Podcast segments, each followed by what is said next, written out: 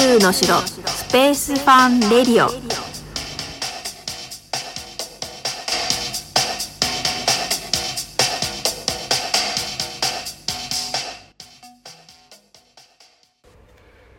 はい始まりました。宇宙の城スペースファンレディオです。スペースエデュケーターの小笠原直子です。で、レターをいただいているんですが、私まだこの機能に慣れていなかったこともあって、あの、文字で来ているので、文字で返信するのかなと思っていましたら、あの、よくよく見たらですね、配信でお返事するようになってたんですね。なので、随分放置しちゃっていた方がいらっしゃいます。ごめんなさい。で、まだご質問まではいただいたことがないんですが、あの、アイコンいいですねとか、あの、素敵な声ですねとかっていう感じで、本当にいろいろお褒めの言葉をいただきました。大変励みになります。ありがとうございます。ご質問もですね、こんな基本的なことを聞いていいのかななんて考えなくても大丈夫ですので、宇宙や子育て、それから小笠原直子のことを、まあ、聞きたい人がいるかどうかわかりませんが、あの、お気軽に送っていただければと思います。さて、今回のお話なんですが、宇宙ビジネスって皆さん聞いたことがありますでしょうか？もう何年も前からある言葉なんですが、一般的に広まっているのはここ数年じゃないかなと思います。で一昔前はですね宇宙というと国のプロジェクトというイメージがありまして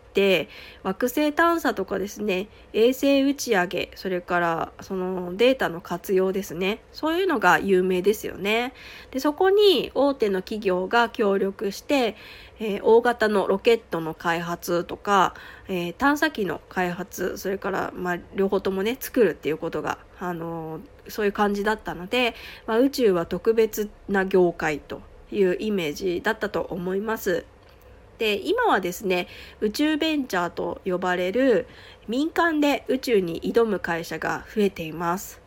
で人工衛星をですね研究製造したりとか人工衛星からのデータを活用する業種でしたりとか、えー、月を生活圏にするための技術開発とかあとはロケットや輸送システムの開発ですね。でこれはあのー、コストをもう少しでも下げられないかなというそういう感じで目指してやってる方もいらっしゃいますね。であとはですね月に家を建てるとかあそれから食の開発それから宇宙ゴミの除去ですね、えー、除除去技術の開発宇宙ゴミっていうのはあの今地球の周りにたくさんありましてまあねここから見ても見えないんですけど はい地上から見ても見えませんがたくさんあの渦巻いているんですね。でそれをですね放置しておきますと人工衛星だったりとかあと国際宇宙ステーションですねあの人が乗っているところにぶつかったりとかして危ないというお話がありましてで宇宙にあるものっていうのはすごい高速で移動しているのであの本当に小さいゴミでもですねコツンって当たったら穴が開いてしまったりとかっていうことであのそれは問題になってしまいますよね。なのでそれを少しでも減らすということを考えてらっしゃる会社もあります。はい。あとはですね、えーと、宇宙への観光業ですね。えっ、とたびたびお話ししていますが宇宙旅行。もう本当にすぐそこまであの手が届くところまで来ている感じですね。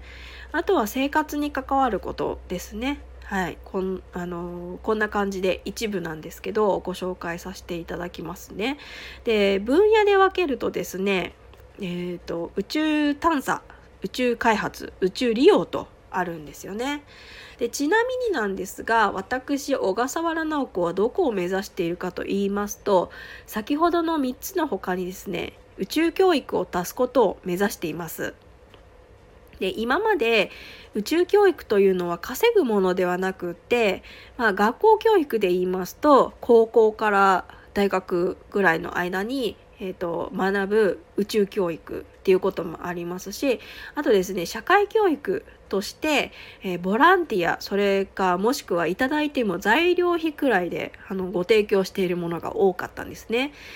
ねここまであのすごい宇宙の知識とかねいろいろお伝えしているのにボランティアとかあの材料費でやっているんですよ。ね、なんでかっていうのはまあ明確な理由があるんですがまあねもったいないかなということで私はそこをあのビジネスにしていけないかなということを考えています。まあその辺の話を始めちゃうとね それだけであの配信が24時間とかなりそうなのでやめておきます。はい、で話を戻しまして宇宙探査宇宙開発宇宙利用とあってですね宇宙食は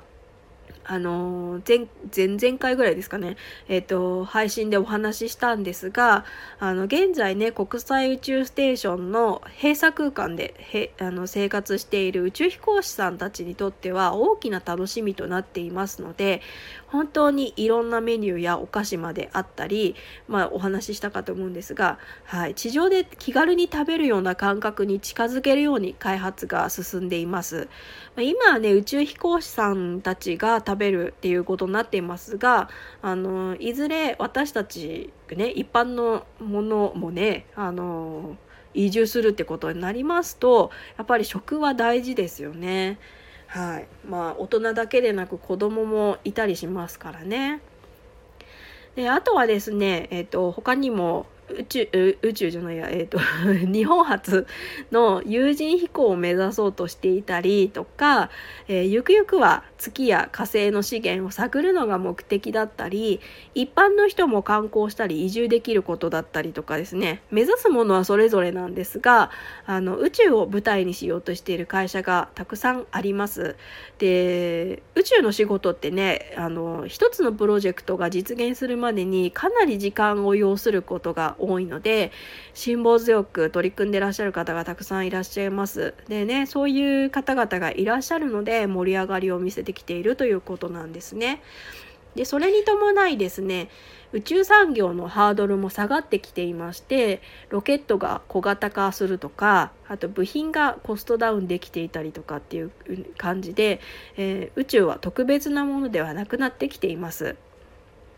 でそんな宇宙業界で働くってどんな感じなのかなっていうことなんですが、えー、JAXA にはですね、えー、先ほど挙げたようなベンチャー企業と協力して宇宙開発が進むように新事業促進部門というところがありまして、えー、宇宙ベンチャー企業とですね商品やサービスの開発を行うのに橋渡しのような役割かなと私は解釈しているんですがそういうところがあります。はいで宇宙ビジネスで活躍できる人材っていうのを必要としていることな必要としているということなんですがそれね YouTube でも情報発信していましてでどんな人材が求められるのかなということで参考にあの見させていただきました。そしたらですね特別な技術がなくても全く関係ない業種の営業や総合職から転職したりしていまして、え大学で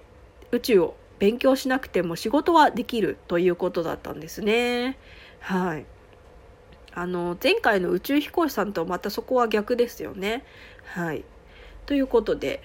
えー、宇宙の仕事ですとねエンジニアが取り上げられやすいんですが一つの技術に特化しているというよりもですね他の分野にも目を向けられる人が一番欲しいということでした。強みはね、自信につながるので、これは誰にも負けないっていう分野を持っていることは大事なんですっていう話を前にしたと思うんですが、その上で、えー、他の分野にも柔軟に対応してほしいんだそうです。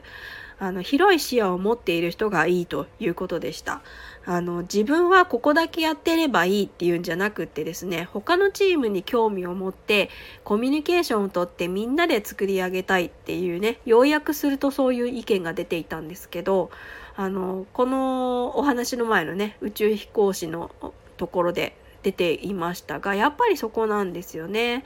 はい、そしてもっと言うとですねこれは動画でも言ってたんですがあの宇宙に限った話ではないですよねってことでしたね。仕事するっていうのは結局は経験ある人ない人それから営業や技術や老若男女がコミュニケーションをとって協力して作り上げていくというそういうことなんですよね。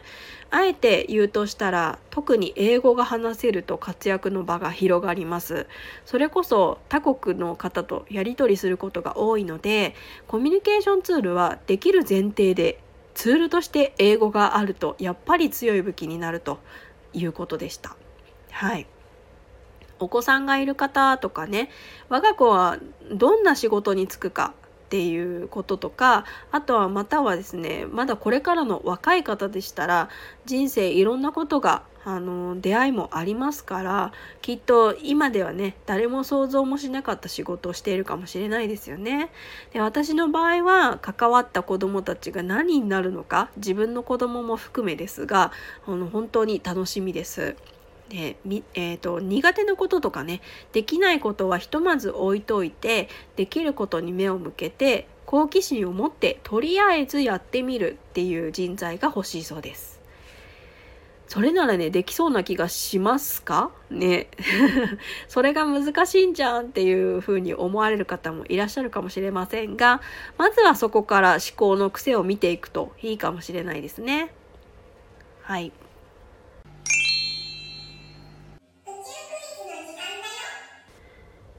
はい、やってまいりました。本日の宇宙クイズは3ヶ月ぐらい前だったと思うんですが、宇宙食に認定されて話題になったコンビニで売っているあれはなんだということなんですが、